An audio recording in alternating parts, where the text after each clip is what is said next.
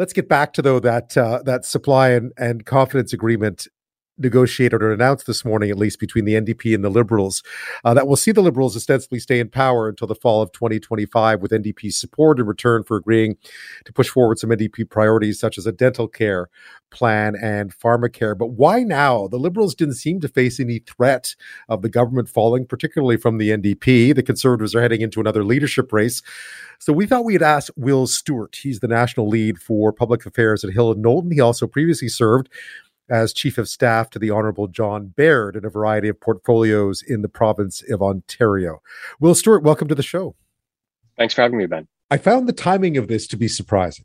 Uh, I, and I was just curious as to from from your vast experience where where where you saw this coming from and why well, you know, it's always you always never anticipate the timing when something comes out of left field. So, if, from that point of view, I wasn't surprised. But generally speaking, we've been hearing about some type of cooperation between the Liberals and the NDP even since before Election Day.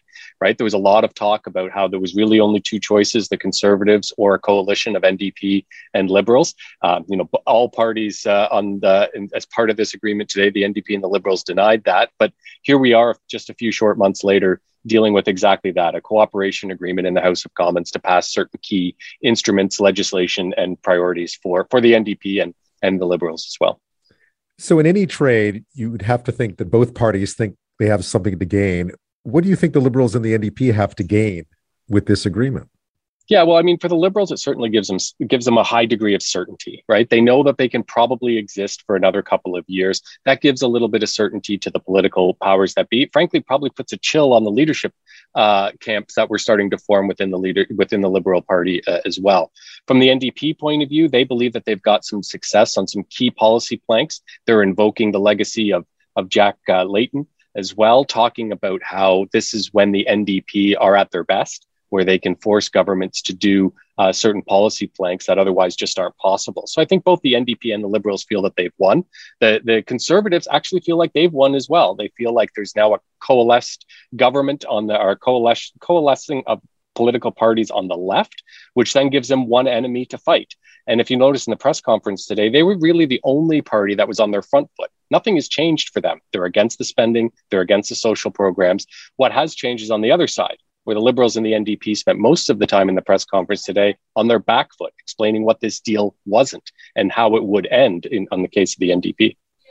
And that is where I was surprised because it didn't feel like the NDP, given their financial situation, the lack of success in the last election, it didn't feel like they were in any position to bring down this government anytime soon.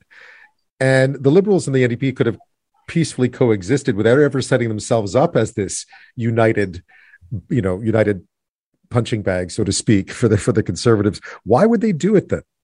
Yeah, it's it's an excellent question. I mean, being in opposition in Canada's parliamentary system, in a Westminster parliamentary system, means holding the government to account, pushing forward your policy objectives, and withdrawing your support if you don't think that the government is doing what Canadians or what your political party would like to implement. That's exactly the job description.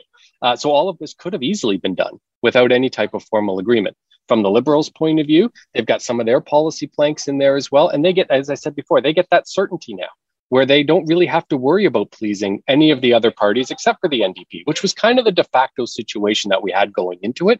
What we've really done here is combine the two parties to provide a common punching bag for all the other parties to, to attack you know, we, we saw a supply, a confidence and supply agreement in British Columbia uh, about six years ago when the Greens and the NDP got together to defeat Christy Clark's Liberals, who had in fact won the most seats in that provincial election. Uh, a diff- very different circumstance. But in the end, because the Greens had no cabinet seats, in the end, they really didn't get to influence the government very much. And then the government pulled the plug on them and went to an election. They were, you know, they lost their privileged position.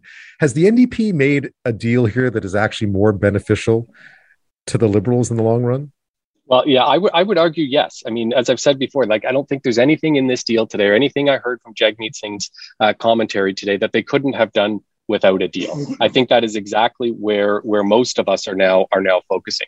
The NDP for on their side will will actually debate and say like, look, they weren't going to move on a dental program, they weren't going to move on some uh, emissions targets, they certainly weren't going to move on labor reform and electoral reform without this. So, I mean, Jagmeet Singh may have a few other little um, pieces of policy in there that he wants to to achieve, but again, at the end of the day, if the Liberals decide not to do these things Jagmeet Singh is left with the exact same tools that he had before this deal, which is to withdraw his support, push to an election.